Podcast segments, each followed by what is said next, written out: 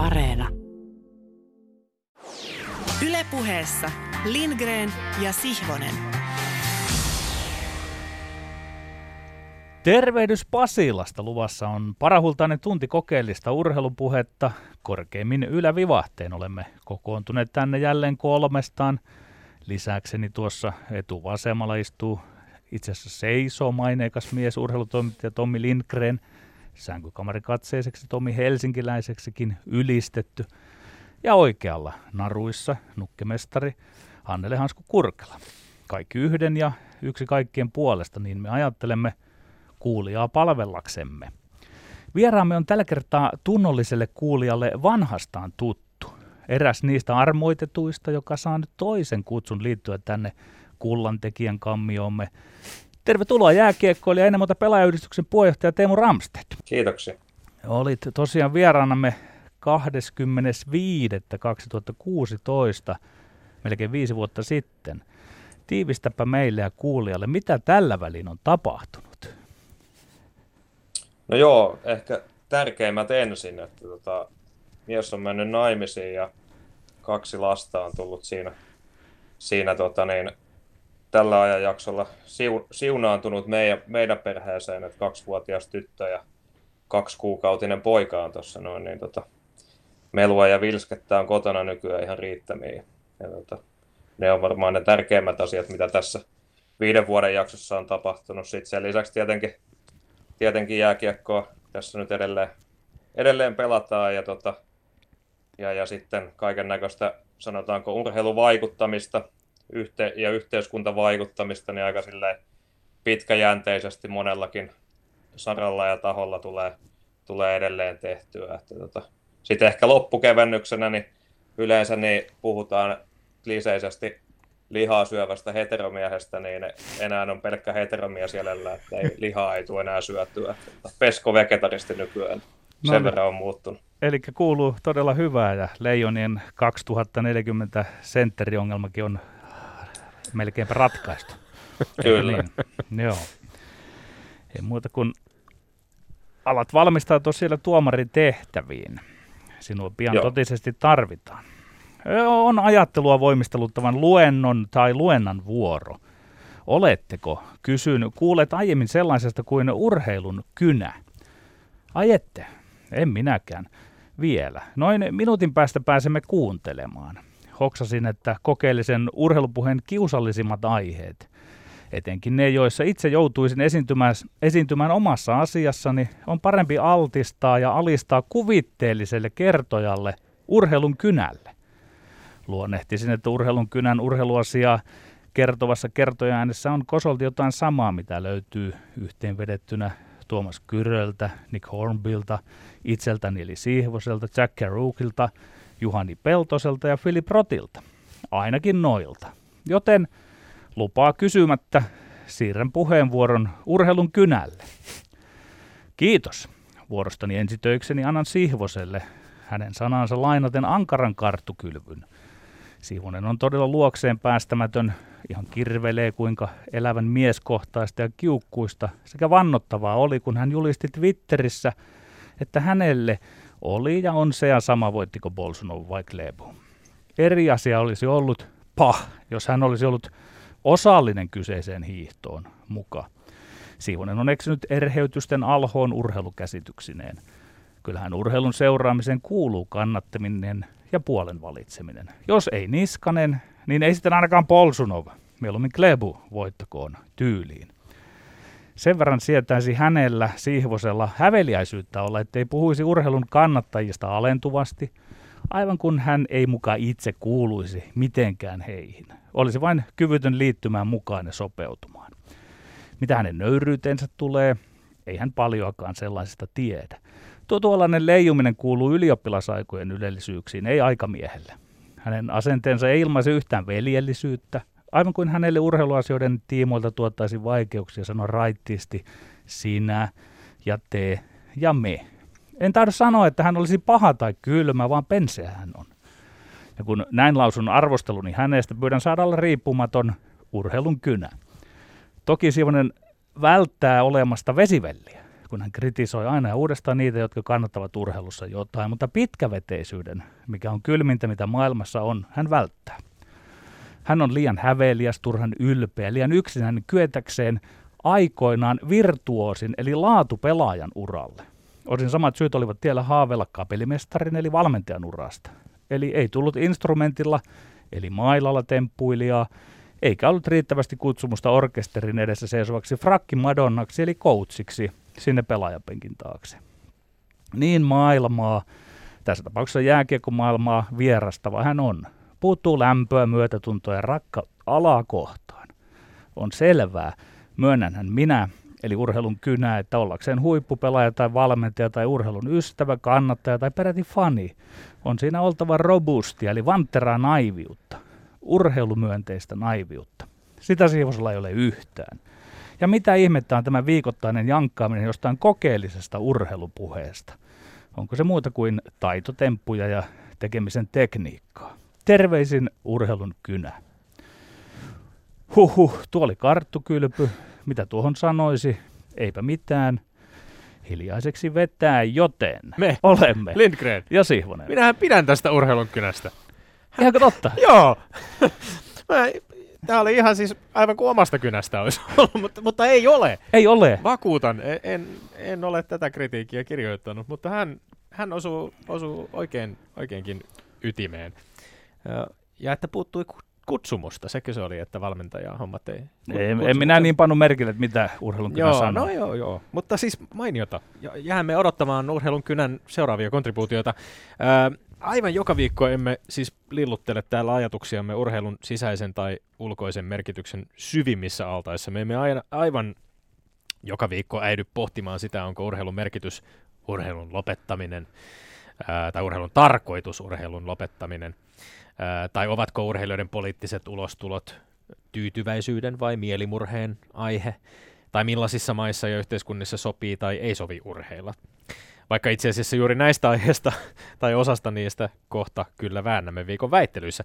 Mutta sitä ennen tekee mieli hetken leijua vähän kevyemmissä sfääreissä, koska siihen on kerrankin aihetta.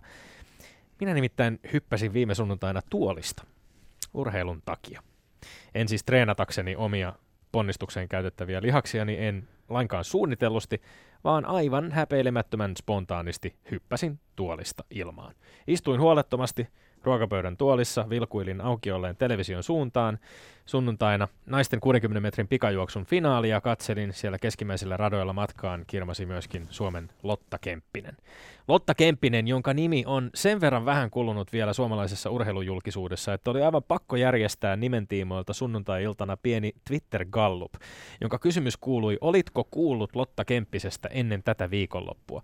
Vastausvaihtoehto A, todellakin, keräsi niukasti eniten ääniä melkein 500 vastaajan joukosta 38,4 prosenttia. Lähes tasoissa sen kanssa 37,5 prosentilla oli vastausvaihtoehto B, en tod. Ja vastausvaihtoehto C, kenestä? Sai sekin 24,1 prosenttia, eli tavallaan on päätettävissä siis, että 15 Twitter-seuraajani kokoisesta otoksesta suomalaisia 61,6 prosenttia ei ollut joko ennen viime viikonloppua tai edelleenkään kuullut, kuka on Lotta Kemppinen. Ja siellä hän juoksi, 22-vuotias suomalainen pikajuoksija, jonka yleisurheilun ystävät tietysti tiesivät ja tunsivat, mutta suuri yleisö ehkä kuitenkin aika paljon heikommin. Ja jos, joskus voi sanoa urheilijan ponnistaneen vähän niin kuin tähdeksi yön, yön yli, niin nyt. Lotta Kemppinen juoksi EM-hopealle, suomalainen pikajuoksija sisäratojen EM-kisoissa kakkoseksi.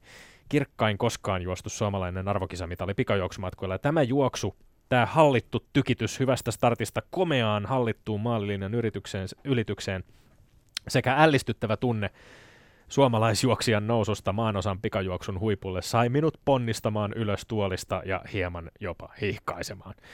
Ja vähän säikähdin jopa sitä omaa reaktiota.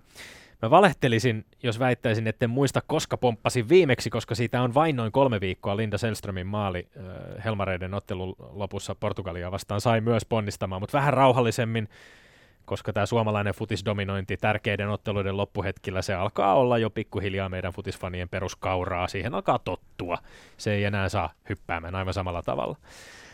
Mutta tämä Kemppinen, aivan jotain muuta. Hänen ja viimeisellään EM-pronssille pituudessa ponnistaneen Christian Pullin tai korkeudessa kolmen ukrainalaisen rintaman EM-pronssilla on rikkonut Ella Junnilan Rikkonen Ella Junnilan suorituksissa oli jotain sellaista, jota ei ole aikoihin nähty. Täydellistä rentoutta, pelottomuutta.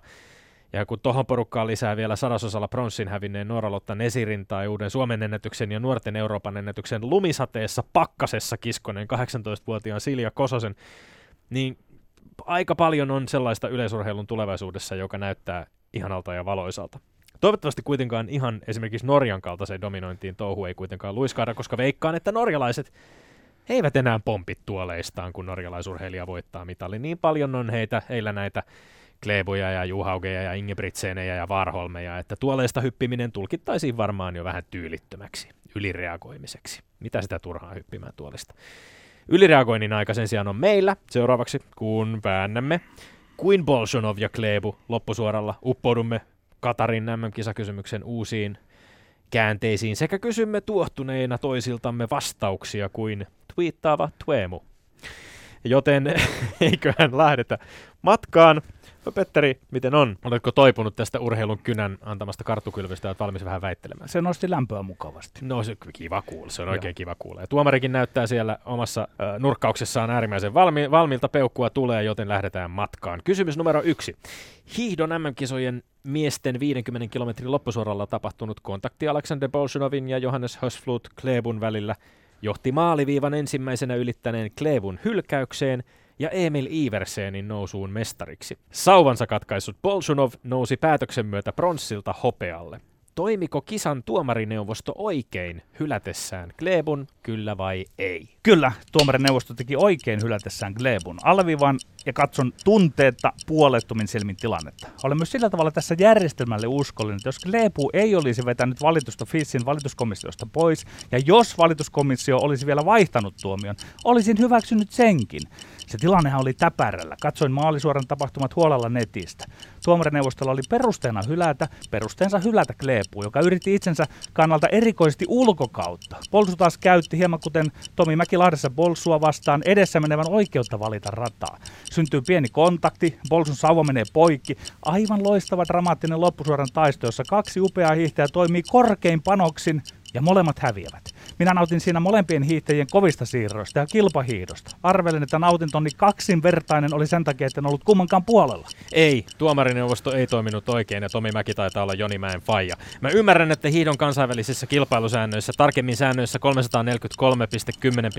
ja siitä johdannaisena 343.9 on tarkkaan määritelty ohittajan vastuu olla häiritsemättä ohitettavan hiihtoa. Ja Klebun hylkäämiseen, kuten sanoit, oli löydettävissä tilanteessa perusteet, mutta tämä ei tarkoita sitä, että vain hylkäämispäätös olisi ollut mahdollinen. Tuomarineuvosto olisi voinut esimerkiksi ottaa huomioon, että Oberstdorfin loppusuora oli suunniteltu niin, että kovassa vauhdissa kaikki loppukiriin kaartaneet hiihtäjät painuivat väistämättä sinne saman hiihtopaanan oikeaan laitaan, missä tila yksinkertaisesti loppu kesken. Että Klebun ja Bolsunovin välillä tapahtui minimaalinen kontakti, joka johtui ennen kaikkea Bolsunovin päätöksestä yrittää hätiköiden estää hänet ohittavaa Klebua. Laitimaisen ladun valitsemisen sijaan venäläinen otti jopa luistelupotkun sulkeakseen tämän kapean kaistaleen ladun nouseelta maailman kovimmalta kirimieheltä. Tämä johti minimaalisen tahattomaan kontaktiin. Sen seurauksena valtava huono epäonnea, että Bolsonovin sauva katkesi. Mun mielestä oikein, ainoa oikea ratkaisu olisi ollut päättää, että tapahtunut oli niin sanottu racing incident, kilpailutilanne, joka vielä tapahtui ennen loppusuoran latujen alkua. Todetaan, että joskus hiihdossa vaan käy näin. Miksi sinulla, onko sinulla jonkinlaisia sump- sympatioita Kleboa kohtaan vai miksi sinä olet Sellaisia... kaivautunut kaivamaan tällaista kaikkia tietoa esiin ja esität tämmöistä niin teknoraattia tässä sen sijaan, että antautuisit sille tunteelle ja urheilulle ja antaisit tuomarineuvoston päättää ja tuli sieltä mitä tuli. Se, sitä varten ne tuomarit ovat siellä. Siksi, että kun pari tuntia seurataan 50 kilometrin kuninkuusmatkan hiihtoa ja selvästi paras hiihtäjä lopussa voittaa, niin hänet hylätään tämän pienen kontaktin takia ja pronssimitalisti nostetaan käytännössä kultamitalistiksi. Se saa minut, minulla sydäntä korpeamaan. Niin, mutta kun sinä äsken esitelmöit, että miten tarkkoja ne säännöt ovat, niin ovat siellä sen takia. Turhaan sinäkään esitelmöit sääntöjä, jos niitä ei sitten tuomarineuvosto saa käyttää hyväksi siinä, kun se tekee parhaan tulkitsee sääntöjä. Tuomarineuvosto tulkitsee sääntöjä. Mä oon sitä koulukuntaa, joka ajattelee, ellei sääntöjä ole tietoisesti pyritty kier- kiertämään tai rikkomaan, niin kilpailemisen tulisi näyttää meille viimeisen asti voittaja. Ei jossain videokopissa nauhoja pitkään Sauva meni tulkineet. poikki. Minä sanoin, että sauva meni poikki, niin se viimeistään niin pakottaa pikkusen. Kysymys numero kaksi. Useiden Norjan pääsarjassa pelaavien jalkapalloseurojen kannattajaryhmät ovat vaatineet Norjan jalkapalloliitolta, ettei Norjan maajoukkue osallistuisi Katarin M-turnaukseen 2022. Boikottivaatimuksia on kuultu kannattajilta myös Ruotsissa ja Saksassa. Tulisiko jalkapallopäättäjien kuunnella kannattajia, kyllä vai ei? Ei, näissä asioissa ei voi alkaa rakennella erilaisia huutoäänestyksiä. Ja tarkoitan nyt kuuntelemisella sitä, ettei sen nojalla voi ainakaan päätöstä tehdä. Kuunnella voi eräänlaista yhteiskunnallisia tuntoja haistellakseen. Lyön pääni pantiksi, että jalkapallofanien joko enemmistö tai vähintäänkin puolet on sitä mieltä, että kisat järjestettäköön. Mutta sekin on sivuseikka.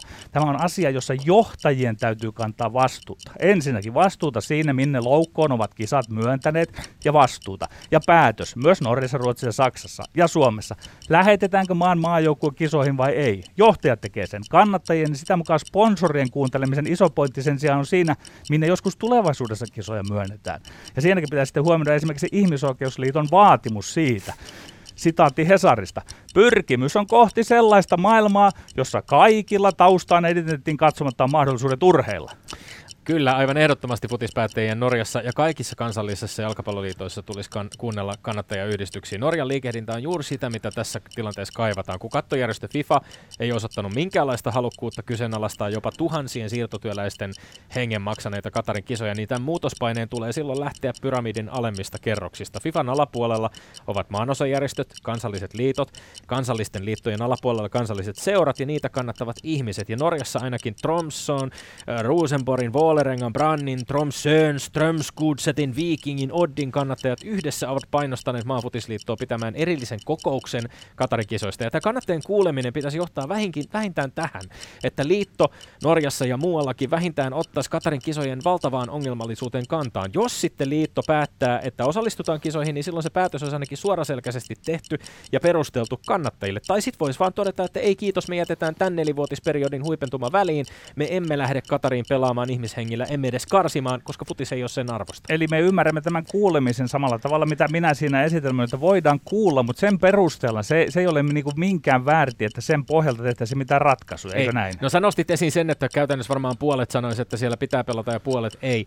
Tässä puhutaan nyt kannattajayhdistyksistä, ryhmistä, jotka seuraavat viikosta toiseen tiettyjä seuraajia, jotka kannattavat maajoukkuetta kaikkein fanaattisimmin. Mutta, kaik- mutta kannattajayhdisty- kannattajayhdistyksiä on maailmassa todella paljon ja kyllä mä arvelen, että siinä se menee noin puoliksi. Mutta miten sitten tämä tuota, tää ihmisoikeusliiton ajatus, että Ää. pitäisi pystyä urheilla joka paikassa identiteetin katsomatta, niin nythän sinä olet tavallaan niin kuin vähän väärist, ajamassa, sinä olet ajamassa sitä kohti, että kaikkialla ei voida urheilla identiteettiä ja rotua kaiken katsomatta. Sä vääristelet tätä kysymystä. Jos en. puhutaan vallankäyttäjien väärinkäytöksistä ja puhutaan siitä, että ihmishenkiä menee stadionien rakentamiseen, niin silloin ei puhuta samasta asiasta kuin mistä sä oot poiminut tuon sitaatin. Ei, kun, käytät sitä täysin en, en, en käytä väärin, koska minä, minä lähden siitä, että, että urheilla pitää saada kaikkialla maailmassa ja me voidaan nyt toki kuunnella näitä fani, fanikerhoja näitä, mutta me ei voida tehdä Ihan missä tahansa olosuhteissa. Ei, sinua ei pätkääkään piittaa se, että joku 6000 ihmistä menettää henkensä futistadioneiden Minä, Minähän juuri selitän, että kuunnellaan faneja, kuunnellaan spons.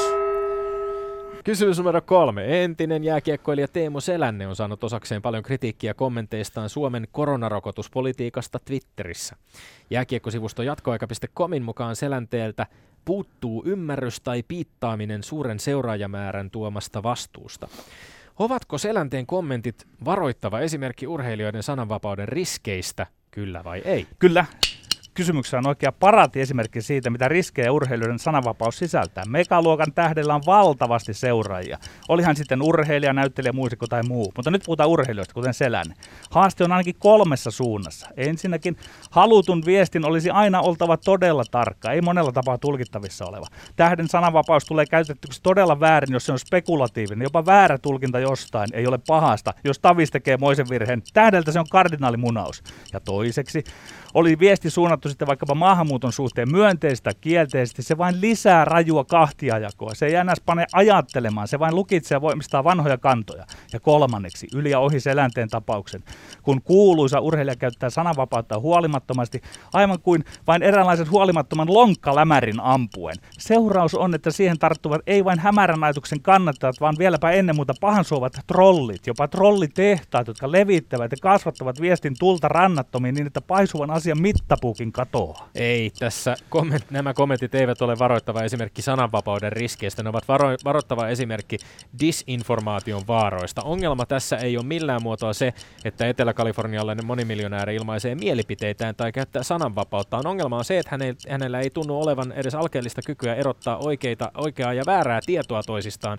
Ja ratkaisut siihen ei ole kannustaa urheilijoita nykyisiä tai entisiä vaikenemaan, vaan kannustaa heitä sekä käyttämään ääntään itselleen tärkeiden asioiden puolesta, että hankkimaan näistä asioista tietoa. Riku Riski totesi tässä ohjelmassa, että tiedonhaku ei nykymaailmassa vaadi ihan kauhean paljon, niin saksaa nähdä vähän vaivaa.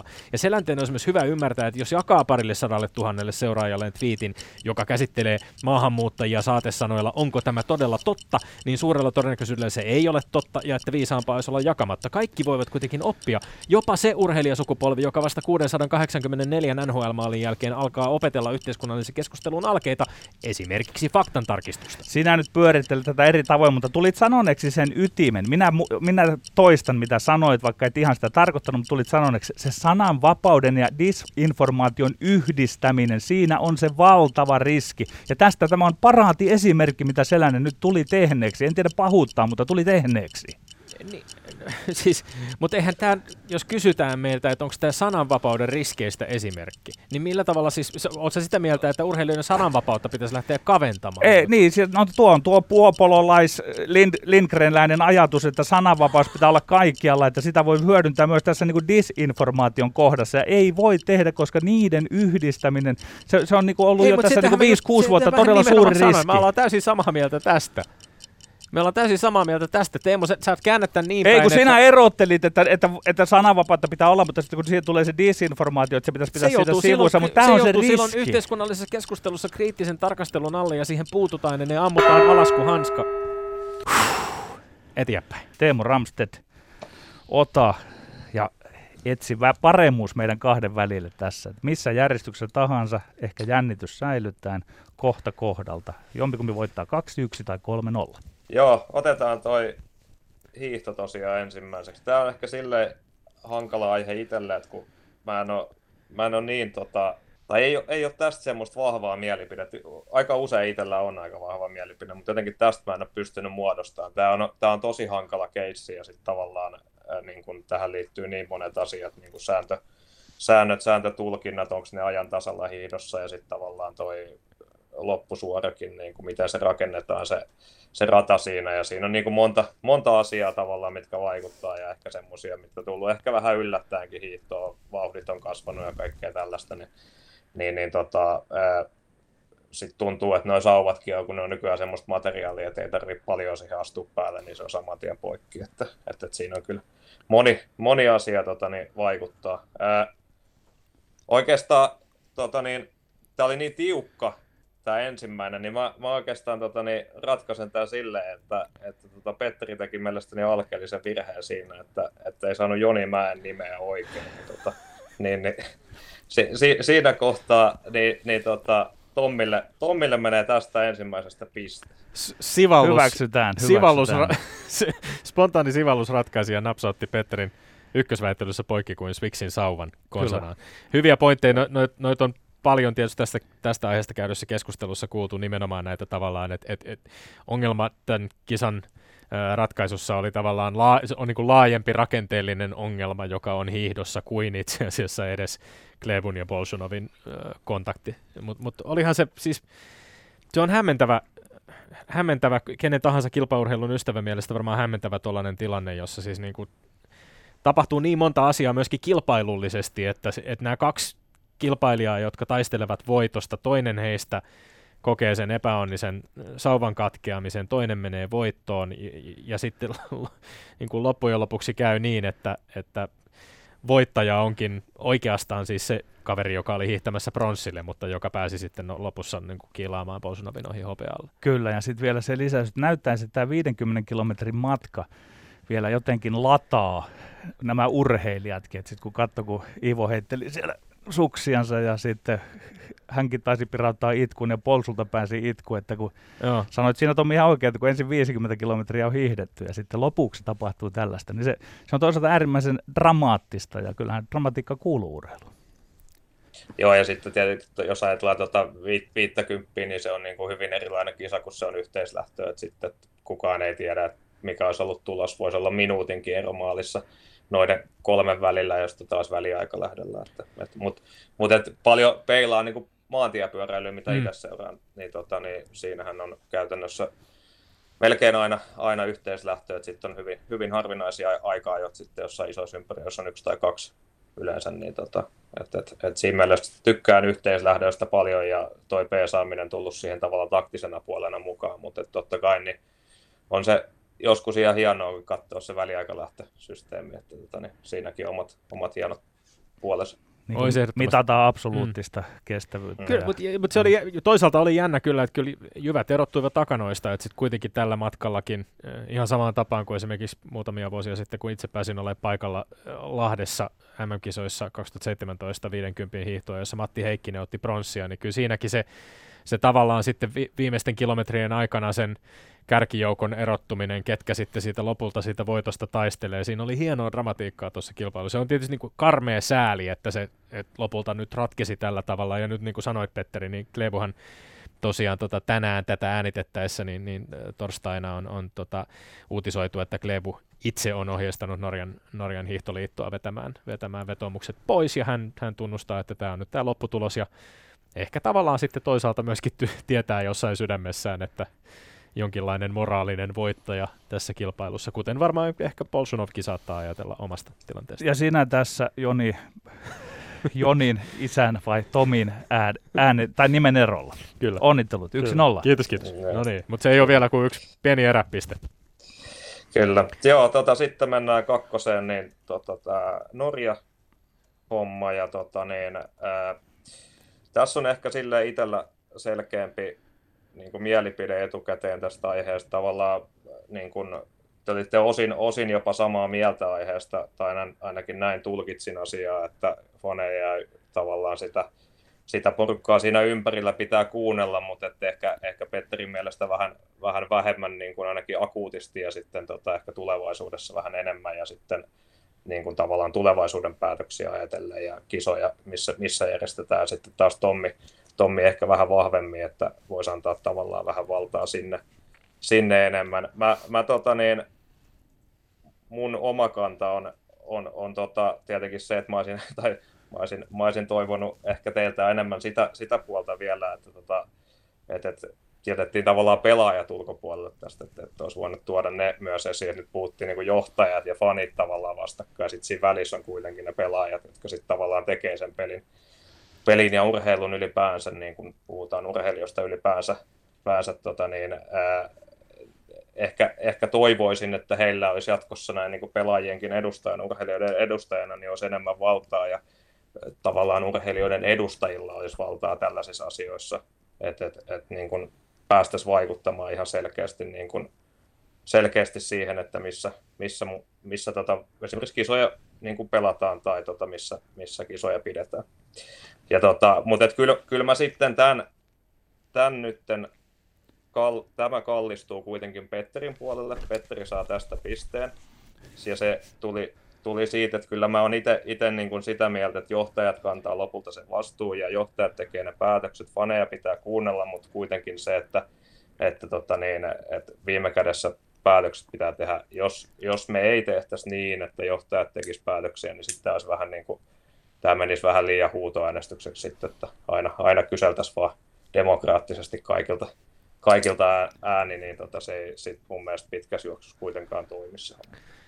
Hyväksymme tämän yksi yksi tasoitus, mutta tähän haluaisin vähän puuttua tähän kommenttiin siitä, että, että entäs sitten pelaajien ääni, pelaajien äh, mahdollisuus vaikuttaa. Useinhan kuulee vähän sitä puolta, että, että, että on niin kuin epäreilua tavallaan kysyä näistä asioista pelaajilta, että he vain tekevät mm. työtään, he menevät sinne, missä kisat järjestetään.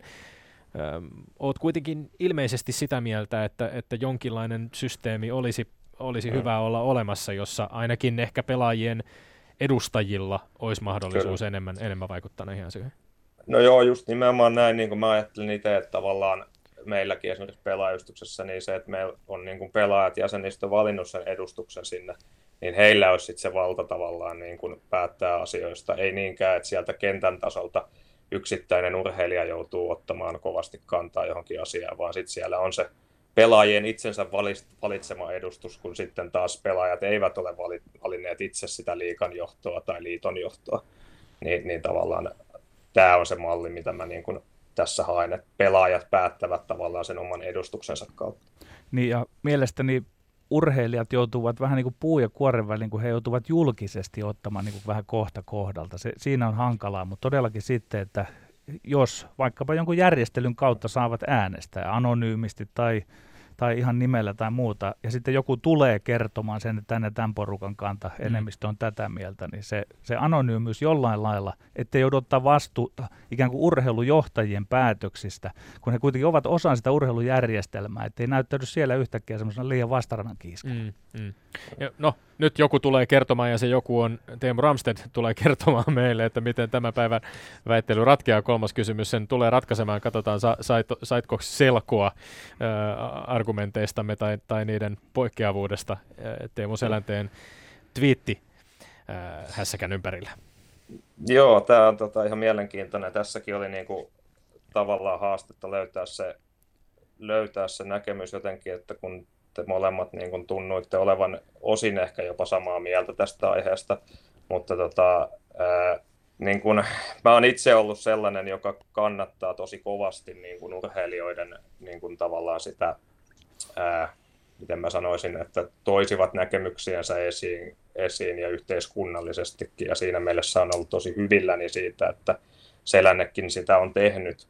Ää, jos mennään ihan selänteeseen, niin, niin vielä niin mä niin kuin itse näen hiukan ongelmaa tavallaan hänellä siinä, että se ääni on tavallaan pikkasen muuttunut sen uran jälkeen, että tavallaan jos hän olisi niin kuin ottanut vahvemmin kantaa jo silloin kaksikymppisenä, kun hän NHL lähti ja oli niin kuin supertähti siellä, niin sitten tavallaan se, se niin kuin hänen henkilöbrändinsä olisi säilynyt samanlaisena, että nyt tavallaan se muuttuu sitten uran jälkeen niin vahvasti tavallaan sinne yhteiskunnan vaikuttamisen puolelle, niin se on varmaan aika monia ihmisiä niin kuin hämännyt, että sen takia mä itse esimerkiksi pyrin niin kuin urheilun uran aikana jo niin kuin puhumaan asioista ja näin, niin sitten tavallaan kun ne hokkarit on lyöty naulaan, niin se ei tule niin kuin yllätyksenä kellekään, että mulla on oikeasti yhteiskunnallisiakin mielipiteitä, että se on niin kuin ehkä se tavallaan mun mielestä isompikin ongelma tässä kuin sit se niinkään, että mitä nyt joku yksittäinen twiitti on pitänyt sisällään.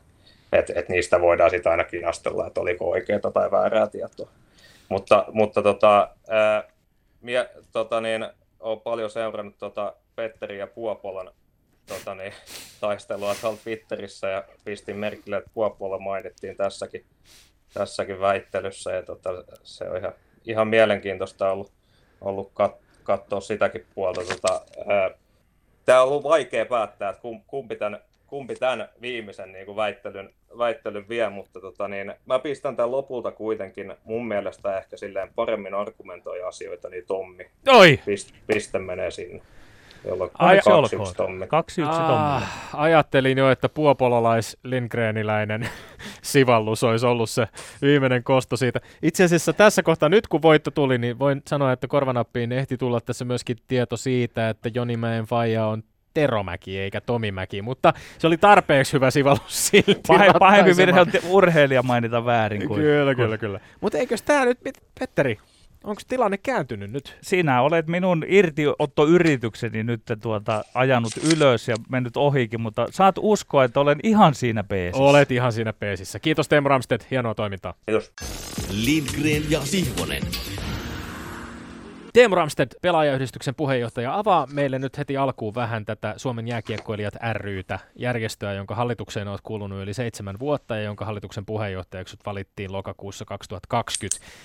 Miten sä kuvaisit pelaajayhdistystä sellaiselle, joka ei lainkaan tiedä, mistä sen toiminnassa on kyse? No joo, me ollaan tota, vuonna 73 perustettu yhdistys, että kohta ja 50 vuotta tulee täyteen, eli aika, aika pitkä on, on matka tavallaan sieltä alkutaipaleelta, kun ei vielä jääkiekko ollut kuitenkaan niin kuin, ää, sanotaanko ammattilaislaji, että se on tässä vasta sitten niin kuin vuosien mittaan vuosien mittaan sellaiseksi kehkeytynyt. Mutta tota, me ollaan oikeastaan Suomessa ainoa urheilijoiden, niin kuin ammattiurheilijoiden selkeästi niin kuin järjestö. Et tietenkin meillä on jalkapallon pelaajayhdistys myös, mikä, mikä on myös toki ammattipelaajia, mutta heillä on, heillä on sitten enemmän jäsenistössä selkeästi niin kuin ei-ammattipelaajia, että, että meillä on ehkä vahvempi pohja tavallaan siihen ammattiyhdistyksenä niin kuin toimimiseen, jos vertaa, vertaa heihin, mutta me ollaan tietenkin oikeastaan kaksi selkeästi ainoita niin kuin kunnollista toimivaa niin kuin urheilijajärjestöä tällä hetkellä Suomessa, mikä on tietysti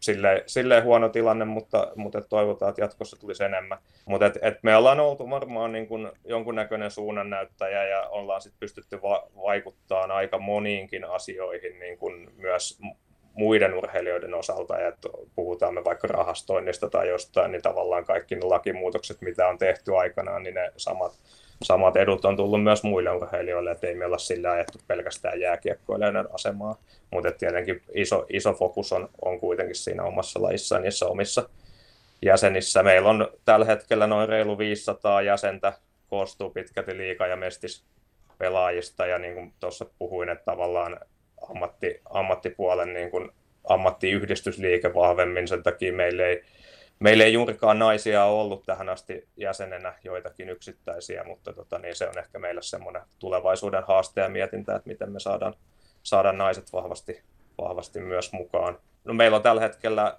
tällä hetkellä on kaksi ihmistä töissä toimistolla, on ollut pitkään kolme, kolmekin ihmistä tuossa ja tota, tavoite on kyllä kasvattaa siitä, siitä niin takas kolmeen ja mahdollisesti jopa neljään viiteen lähi, lähitulevaisuudessa. Että se on niin kuin, tarkoitus tässä kuitenkin kasvaa yhdistyksenä ja tehdä, tehdä paljon asioita niin kuin pelaajien ja urheilijoiden eteen. Ja, ja, tota, ja ehkä sille ydintoiminnasta, jos vielä sanoo, niin, niin tota, liika ja mestiksen yleissopimukset tehdään ja pelaajasopimuspohjat, ne on niin kuin aika iso, iso osa sitä meidän niin kuin edunvalvontaa ja niin kuin liikan ja liiton kanssa niin kuin se yhteistyö, niin, niin tota, ne on ehkä ne isot, isot jutut, mitä tehdään. Ja sitten tietenkin yhteiskunnallisesti pyritään vaikuttaa milloin mihinkin rahastointi- tai, tai vakuutuslakeihin tai, tai tota vaikka mahdolliseen ansiosidonnaisen pääsemiseen ja tämmöisiin asioihin. Hyvin laajasti kaiken näköistä, että ei, ei sinänsä niin kuin lokeroiduta mihinkään, mihinkään yksittäiseen asiaan, mutta hyvin, hyvin monia juttuja tehdään. Viime vuoden lokakuussa sen Suomen jääkiekkoilut ryn puheenjohtaja otit tehtävän vastaan melkeinpä vaikeimmalla mahdollisella hetkellä, kun kaikkien muiden pelaajien koskevien haasteiden lisäksi korona on vaikuttanut pelaajien asemaan, elämään, uraan, kaikkeen. Sanoit Maikkaralle, että et edes kehtaa sanoa monessa, kun Teams-palaverissa olet istunut.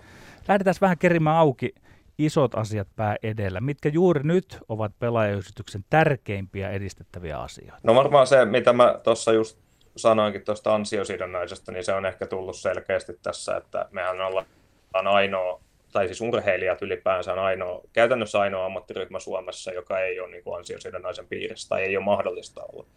Eli, eli välillä kun tulee niitä Twitter-kommentteja, että sen kun menette sinne työttömyyskassaan jäseneksi, niin ongelma on se, että laki estää tällä hetkellä sen, että ei ole mahdollista. Että, että lakia pitäisi saada muutettua ja toki Toki kuluja tulee niin kuin työnantajapuolelle sitten jonkun verran ja sit pelaajille itselleen, mutta me ollaan kuitenkin katsottu, että se on niin kuin se, se aika tärkeä niin kuin turva, mikä siellä olisi, että, että me uskotaan, että se on niin kuin parempi malli, että tavallaan ikään kuin epävarmasta ammatista tulee edes puoliksi vähän, vähän niin kuin varmempi tuommoisella niin kuin jutulla. Toi on niin kuin yksi yksittäinen selkeä niin kuin konkreettinen asia, asia siinä. Tietenkin siellä on muitakin muitakin lakeihin liittyviä ja tietenkin yleinen, yleiseen järjestelmään ajaminen on sitten niin kuin yksi asia, mutta se ei ole ehkä niin kuin ihan lähivuosien juttu vielä, että se voi olla sitten vähän pidemmänkin, pidemmänkin työn, työn kann, kannalla siinä, niin kuin, tai joudutaan tekemään aika paiskiin vähän enemmänkin hommia, että saadaan se, se pää kääntymään jossain vaiheessa, mutta tota, niin, toivottavasti joskus päästäisiin tavallaan oikeasti tasa-arvoiseen asemaan niin kuin kaikkien yhteiskunnan muiden työntekijöiden niin kuin tota kanssa. Et nyt, nyt me ollaan aika paljon jäljessä niin kuin noissa, noissa asioissa. Totta kai niin kuin sanotaan liikaa ja liiton kanssa, niin kyllä me pitäisi saada vahvempi yhteistyö aikaiseksi. Ja, ja tota, se on niin kuin semmoinen, mitä, mitä, niin kuin, mitä halutaan edistää. Sitten sit mä ainakin itse on kovasti toivoisin, että me saataisiin niin meidän yhdistystä jonkun verran kaupallistettua enemmän, saataisiin niin lisää resursseja sitä kautta, me saataisiin ylipäänsä pelaajia aktivoitettua niin kuin varsinkin somen kautta, että, että tota, meillä on aika paljon muissa urheilulajeissa yksilöurheilijat, jotka aika paljon somen kautta jopa elää, niin, niin tota, me ollaan nyt tällä hetkellä vähän niin kuin seuravetosia siinä hommassa, että, että pelaajat pitäisi saada paljon aktiivisemmaksi sitä kautta tavallaan laji, laji hyötyisi, pelaajat itse hyötyy siitä ja, ja tota, niin, että, että saataisiin aktivoitettua sitä, sitä puolta paljon ja sitten tavallaan semmoinen kaupallistuminen ja sit mahdollisesti resursseja sitä kautta lisää. Ja sitten kun meillä on resursseja lisää, niin sitten sen jälkeen on paljon helpompi tehdä aika paljon niin kuin asioita. Et moni asia kuitenkin on aika usein rahastakin kiinni, että mitä, mitä kaikkea pystyy sitten tekemään. No tämä kysymys ansiosidonnaisesta kysymys pelaajien sosiaaliturvasta. Se on ollut use, itse asiassa noussut koronapandemian aikana useimmissa pallolulajeissa esiin, tai ehkä nyt ainakin jalkapallon puolellakin siitä on, on puhuttu myös, ja, ja tota, parikymmentä vuotta ää, Suomen jääkiekkoille täryn toiminnanjohtajana viime lokakuun asti toiminut Jarmo Saarella lausui aiheesta aikanaan Iltalehdelle näin. Olen urheilijoiden kokonaistilanteeseen äärimmäisen pettynyt. Urheilija on jo, urheilijoita on jo vuosia pyritty saamaan so, äh, saman sosiaali- ja vakuutusturvan alaisuuteen kuin muutkin työntekijät, ja vielä ollaan vaiheessa. Yritä avata meille Teemu Ramstedt vähän sitä, että mistä, mistä nyt kiikastaa, että onko, onko kyse esimerkiksi niin kuin pelkästään siitä, että työnantajat tai jopa pelaajat myöskin, eli, eli palkansaajat haluavat välttää lisäkustannuksia palkanmaksusta. Mä muistan keskustelleeni tästä erään toisen pallopelivaikuttajan kanssa, joka arvioi, että osittain vastuussa on myös olleet tämän toisen pelin puolella pelaajat, jotka ehkä hieman lyhy- lyhytnäköisesti ovat halunneet enemmän nettona käteen. Onko, onko jääkiekkoilijan ammatissa työskentelevillä niin kuin riittävä ymmärrys siitä, millainen kokonaisvaikutus heidän sosiaaliturvansa järjestämisellä kuntoon on? No joo, toi on hyvä kysymys. Kyllä mä oon jonkun verran käynyt meidän jäsenistä kanssa keskustelua, totta kai hallituksessa on käyty. Itse asiassa olin, olin tota viime viikolla jalkapallon pelaajustuksen hallituksen kokouksessakin vieraana ja käyty sitäkin keskustelua, ja heillä on myös, niin kuin he ovat julkisestikin puhuneet siitä, että, että haluavat mielellään niin kuin ansiosidonnaisen piiriin, heilläkin on sama haaste siinä, että, että todennäköisesti niin kun, jostain se raha on sitten revittävä siihenkin hommaan ja voi olla, että niin kun se nettona käteen osuus tavallaan pienenee sit pitkässä juoksussa tai, tai ainakin lyhyessä juoksussa siinä mielessä, että mm. heti kun se muutos tulisi, niin sitten eihän se raha mistään taivaasta tipsahda, tupsahda siihen, mutta tota niin, kyllä mä näkisin niin kun kuitenkin silleen, että, että meidän, no me, siis sanotaan meidän tehtävä on niin kun tavallaan vaikuttaa siihen, että urheilijat ymmärtää tämän asian paremmin. Mutta mut se, että en, en mä ainakaan, ei mulle ainakaan kukaan tullut sanomaan tähän päivään mennessä, että se olisi niinku huono asia mennä siihen, siihen tota, että ei ole tullut semmoista pelaajaa vielä vastaan, mutta varmaan semmoinenkin näkemys jostain niin löytyy, että joku ajattelee, että se, se ei ole hyvä, hyvä juttu, mutta tota, niin kyllä mä jotenkin itse uskon, että se isompi, isompi kokonaisuus siitä hyötyy, jos, jos mentäisiin vähän varmempaa. Ja tavallaan sellaiseen, niin kuin, että se urheilijan ammatti olisi ehkä pikkasen houkuttelevampi siinä mielessä, että se ei ole niin kuin ihan silleen yhden kortin varassa niin kuin kaikki siinä aina. Kiikastaako tämän asian kuntoon saaminen sitten siellä toisella puolella, eli palkanmaksajan no, puolella? Vai? No kyllä se, kyllä se ehdottomasti on silleen, että jos me ajatellaan niin kuin liikaa vaikka, niin kyllä vähemmän he ovat halukkaita tähän kuin, kuin me sitten. Että, että to, toki ei me tästä olla käyty niin sanotaanko kiivasta debattia, että, että tästä nyt olisi semmoinen selkeä linjaus liika, niin kuin liikaltakaan olemassa, olemassa vielä, mutta tota, niin, niin kyllä me ollaan selkeästi se, ketä on tätä ajanut niin kuin eteenpäin ja, ja tota, toisaalta sitten mä uskon, että on niin isosta asiasta kysymys, etteikö me niin kuin liikan kanssa tätä pystyttäisiin niin kuin yhdessäkin jossain vaiheessa mahdollisesti ajamaan. Onko edelleen niin, että puuttuu se niin kutsuttu yleissopimus ja mistä se kiikastaa. Ja tämähän on niin kuin ulkopuolisen silmin aika erikoista, että ollaan tältä osin sopimuksettomassa tilassa. Avaa sitä vähän. Mm. Miksi? Joo, joo, no meillä on siis viime vuoden huhtikuun lopussa päättyi liikan kanssa yleissopimus. Ei ole sen jälkeen päästy sopimukseen, tai mehän aloitettiin jo puoli vuotta, niin kuin perinteisesti puoli vuotta ennen sen sopimuksen päättymistä niin kuin neuvottelut, ja ne on nyt kestänyt kohta puolitoista vuotta, ja itse on, on ollut alusta asti niissä neuvotteluissa mukana, ja ja, ja tota, kyllähän siellä on, ehkä tässä nyt ei voi ihan jokaista yksityiskohtaa avaa, että mikä, mistä on kiikastanut, mutta että kyllä siellä moni, moni asia on semmoisia, mitä on käyty, käyty tässä läpi. Ja, ja tota, tietenkin nyt, nythän me lähetettiin tuossa niin kuin mediastakin on saanut lukea, niin tuossa joulukuussa jo vaatimuskirjattakin liikan suuntaan sen puolesta, että pitäisi sopimus kohta saada kasaan. Ja kyllä mä nyt itse olen, olen tota, taipuvainen uskomaan siihen, että lähiviikkoina, lähiviikkoina onnistutaan se saamaan, mutta tota, edistystä on ainakin tapahtunut siitä joulukuusta ihan merkittävästi.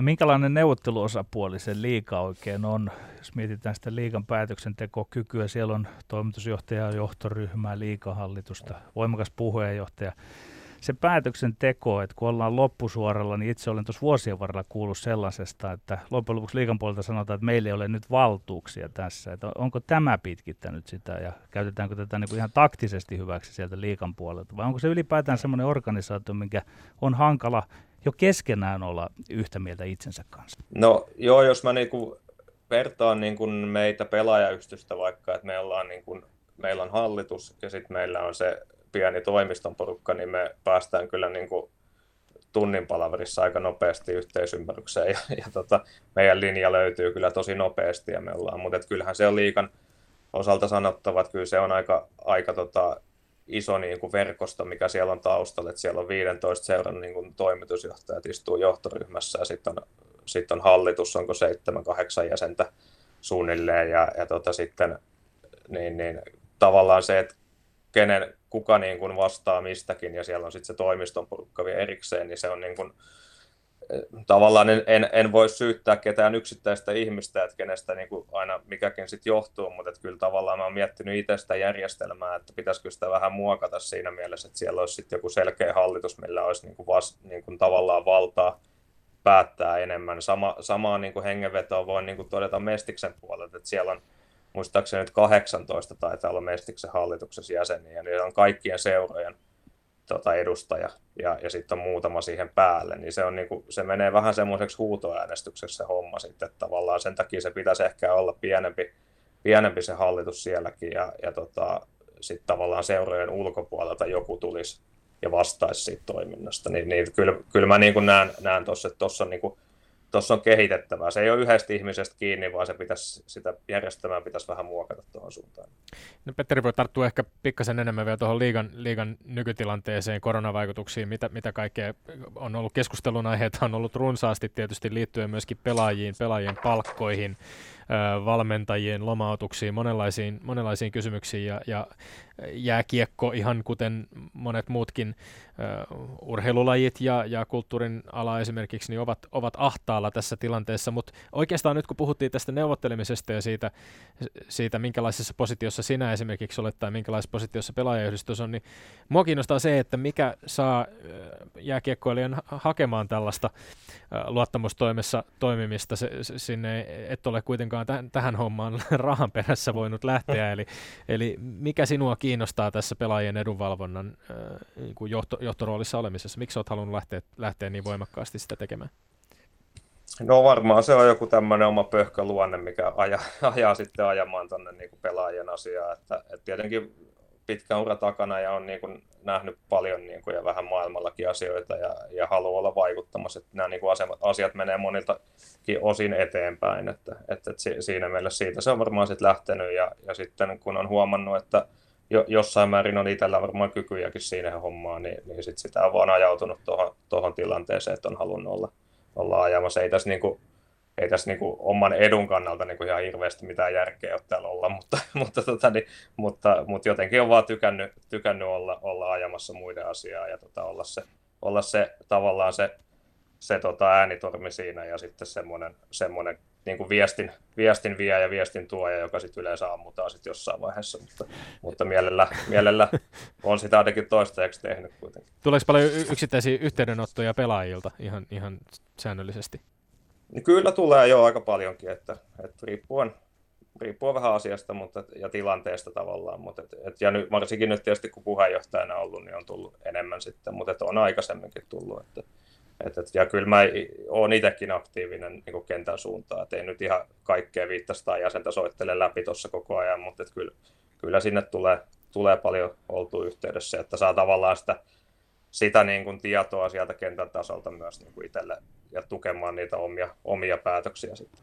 No joo, Tommi tuossa jo heittikin pienen peliä edistävän syötön pleksilasin tälle puolelle, että palataan vielä niihin koronavaikutuksiin ja pelaajiin, sopimuksiin, palkanalennuksiin.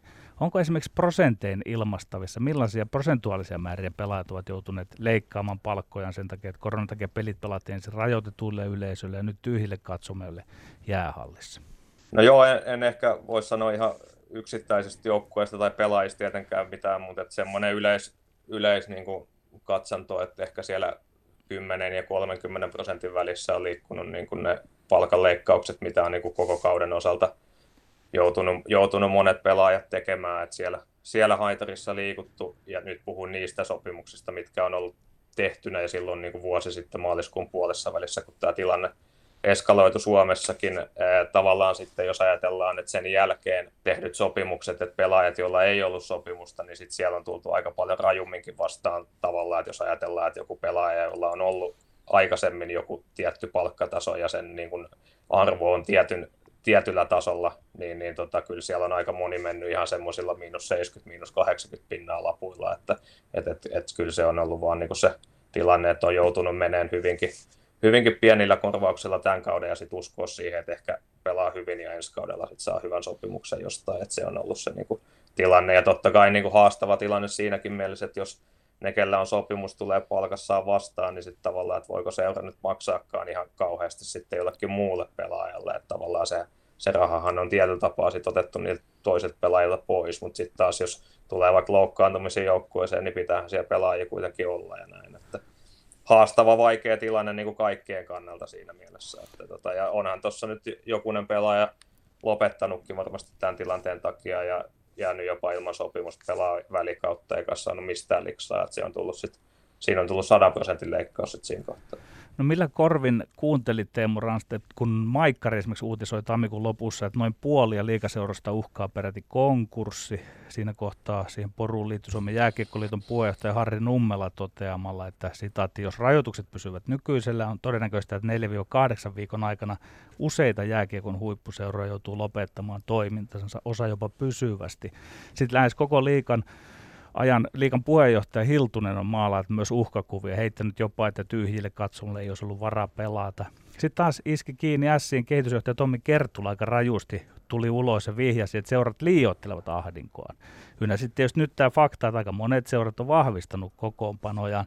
Mikä nyt sinun arvioisi mukaan oikeasti mahtaa olla tilanne? Missä se totuus kulkee? Mikä seurojen ja liikan todellinen tila on? No joo, jos me katsotaan niin kuin ennen tuota pandemiaa alkuun, niin silloin oli tosi hyvä taloustilanne niin kuin kaikkinensa liikasta. Toki yksittäisiä seuroja saattoi olla joku, joku vähän enemmän vaikeuksissa, mutta et niin kuin isossa kuvassa niin aika hyvä tilanne oli talouden suhteen ja, ja tota, EU-raporttiakin, kun varmaan moni on lukenut, niin se näyttää aika hyvältäkin itse asiassa. Mutta, mutta to, toki niin kuin tämähän on tuonut äkillisesti tosi vaikean tilanteen ja ihan varmasti tulee monet joukkueet tekee isojakin tappioita. Sanoisin, että suurin osa tuskin, tuskin on niin kuin minkään konkurssiuhan alla, mutta varmaan niitäkin on, mitkä on niin kuin vaikeukset. Tavallaan siellä on varmaan, niin kuin, ehkä mä sanoisin, että kolmen kerroksen väkeä, että sitä, sitä väkeä, millä on niin kuin tavallaan vanhat, vanhat säästöt, millä pystytään niin kuin tässä kohtaa elää, ja sitten on niitä, ketkä just ja just hyvin, hyvin varmaan pärjää, ja sitten on niitä, ketkä joutuu oikeasti jostain niin kuin ulkopuolelta kaivaa sitä kaivaa sitä rahaa mahdollisesti niin kuin omistajien taskusta tai jostain muualta sitten, että saa, saa tavallaan niin kuin sen paikattua sen tappion, mikä tässä kohtaa tulee. Että, et, et, et, onhan tämä paljon huonompi tilanne varmasti talouden kannalta, mikä nyt, nyt on kuin vuosi sitten, että ei tämä nyt missään nimessä ole sitä, niin kuin, sitä niin kuin edesauttanut sitä, sitä tilannetta. Että, mutta että jos, jos noin yleisesti katsoo tätä niin kuin liikan ja niin kuin seurojen tilannetta, kyllä mä näen kuitenkin sitten, jos tämä nyt ohimenevä on, niin ihan, ihan ok tilanteena kuitenkin, ja, ja tota, siellä on esimerkiksi niin kun nämä aikanaan mestiksestä nousseet seurat, niin ne on saanut, saanut nyt liikalisenssitkin maksettua ilmeisesti, olisiko Jukureilla taitaa olla vielä joku rästissä siellä, mutta, mutta tota, niin, muutoin niin sekin puoli alkaa olla jo hyvässä kunnossa, niin pääsee samalta viivalta kohta jengit niin oikeasti noihin karkeloihinkin mukaan. No onko sinulla tietoa siitä, että onko tässä sillä tavalla oltu solidaarisia, että on nyt selvää, että yksittäisten johtajien palkan alennukset eivät auta siinä tilanteessa niin paljon kuin se, että joukkueellinen pelaaja alentaa palkkoja, mutta ovatko johtajat ottaneet talkoihin osaa? Onko sinulla tästä tietoa? No siis mun käsityksen mukaan kyllä lähestulkoon kaikissa seuroissa on, on myös niin kuin toimiston puoli ja toimitusjohtajat tulleet kyllä omissa palkoissaan vastaan. Tietenkään ei mulla ole niin kuin yksittäisestä toimitusjohtajan niin kuin, tota, niin kuin palkkaleikkauksista sen tarkempaa tietoa, mutta näin, näin mä oon niin kuin asian, asian ymmärtänyt, että on siellä, on siellä tultu myös vastaan ja tota, niin varmaan ihan pakonkin edessä ja siinä mielessä. Ja, ja sitten sen lisäksi niin varmasti se, että jos aiemmin on tehty 10 tuntista päivää, niin nyt ne on ollut varmaan 15 tuntisia, että kyllä siellä niin kuin hommia on sitten joutunut paiskiin kyllä ihan senkin edestä, että kyllä sen, niin kuin, kyllä sen niin kuin näkee, että jos on mekin yhdistyksen puolella jouduttu paiskiin, niin on kyllä seuroissa jouduttu kyllä tekemään, tekee sitten senkin edestä. Että. Vielä lopuksi, jos puheenjohtaja Ramstedt sallii, niin kysytään kiekkoilija Ramstedtilta myöskin kysymys. Olet 33-vuotias, sun uran, peliuran viimeisinä vuosina on ollut monenlaisia vaiheita, joista viimeisin julkaistiin eilen keskiviikkona myöhään illalla Twitterissä julkisti uutisen, että pelaajaurasi jatkuu, pelit jatkuvat taas Espoossa, one more year. Eli teit sopimuksen Mestiksessä pelaavan Kiekko Espoon kanssa. Avaa hieman tätä, miten päädyit tähän, ja, tai miten päädyitte tähän sinun ja seuran puolelta? No joo, me tuossa juteltiin, juteltiin pitkin kautta tuon Hirsovitsin Kimin kanssa tietenkin, että mikä, mikä mun tilanne on, ja, ja meille oli taas tuossa kesken kauden tulossa, tulossa toinen lapsi tuossa tammikuun alussa, ja, ja se tietysti vaikutti omalta osaltaan niin kuin moniinkin juttuihin, ja tietenkin tämä pandemia, että ei näitä niin kuin pelipaikkoja ihan kauheasti tässä ole, ole niin kuin tarjollakaan ulkomaan juttuja tuossa vähän kateltiin ja mietittiin, ja, että, että olis, olisiko sinne niin kuin ollut mahdollista lähteä näin, mutta sitten loppuviimein niin, niin, ei oikeastaan ollut semmoista hyvää, hyvää mestaakaan oikein lähteä mihinkään, ja sitten, sitten tota, siinä Hirson kanssa sitten perinteiseen tapaan siirtorajan viimeisellä tunnilla sitten päätettiin, että laitetaan, laitetaan tota, vakuutukset sisään ja, ja homma oli sitä myötä sitten selvää, että, tota, että tulin sitten jengi, jengin treeneihin ja tässä nyt on, on tässä jo toista viikkoa nyt sitten harjoiteltu joukkueen mukana ja, ja tota, nyt sitten peleihin mukaan, niin tota, yritetään auttaa parhaamme mukaan sitten, sitten joukkuetta, mutta tasan huomenna perjantaina kun pelataan, niin tasan vuosi tulee, tulee tota edellisestä jääkiekkoottelusta, että silloin kun silloin kun päättyi 12.3. Niin kausi niin meillä, niin, niin että nyt se jatkuu 12.3. sitten omalta osalta. Onne, onneksi sinulla on pelisilmä, että jos pitää vähän kompensoida sitä jalkaa tässä vuoden pausissa. Joo, joo näinhän, se, näinhän se täytyy nähdä. Ja sitten tietenkin se, että tuossa on hyvä joukkue Espoossa ja sitten siellä on hyvä, hyvä meininki ja Espoo on niin kuin tosi, tosi makemesta ja hyvää duunia tehty siellä ja liika, liikaa niin tähdätään sit niin pitkällä aikajänteellä, niin sinne on kiva mennä tekemään hommia kyllä. Kiitos Teemu Ramstedt ja onnea sekä jäällä että edunvalvontatyössä. Kiitoksia ja Tommi Lindgrenin maineikaat urheiluterveiset. Lähetetään Suomen lumilautailijoille, jotka kilpailevat tämän mitaleista Suomen aikaan. Nyt perjantai-iltana Coloradon Aspenissa Enni Rukajärvi selviytyi kahdeksan urheilijan ja Rene Rinnekangas oman karsintaryhmän kautta 16 urheilijan slopestyle-finaaleihin. Lumilautalla nämä kisoissa olkoon heille ilmalentokelit suosiolliset onnea ja kovasti menestystä snoukkaajille siis. Me olemme Lindgren ja Sihvonen, pysykää tyylikkäänä ja pysykää terveinä. Voidetta rakoon ja ruuvi kiinni. Ylepuheessa Lindgren ja Sihvonen.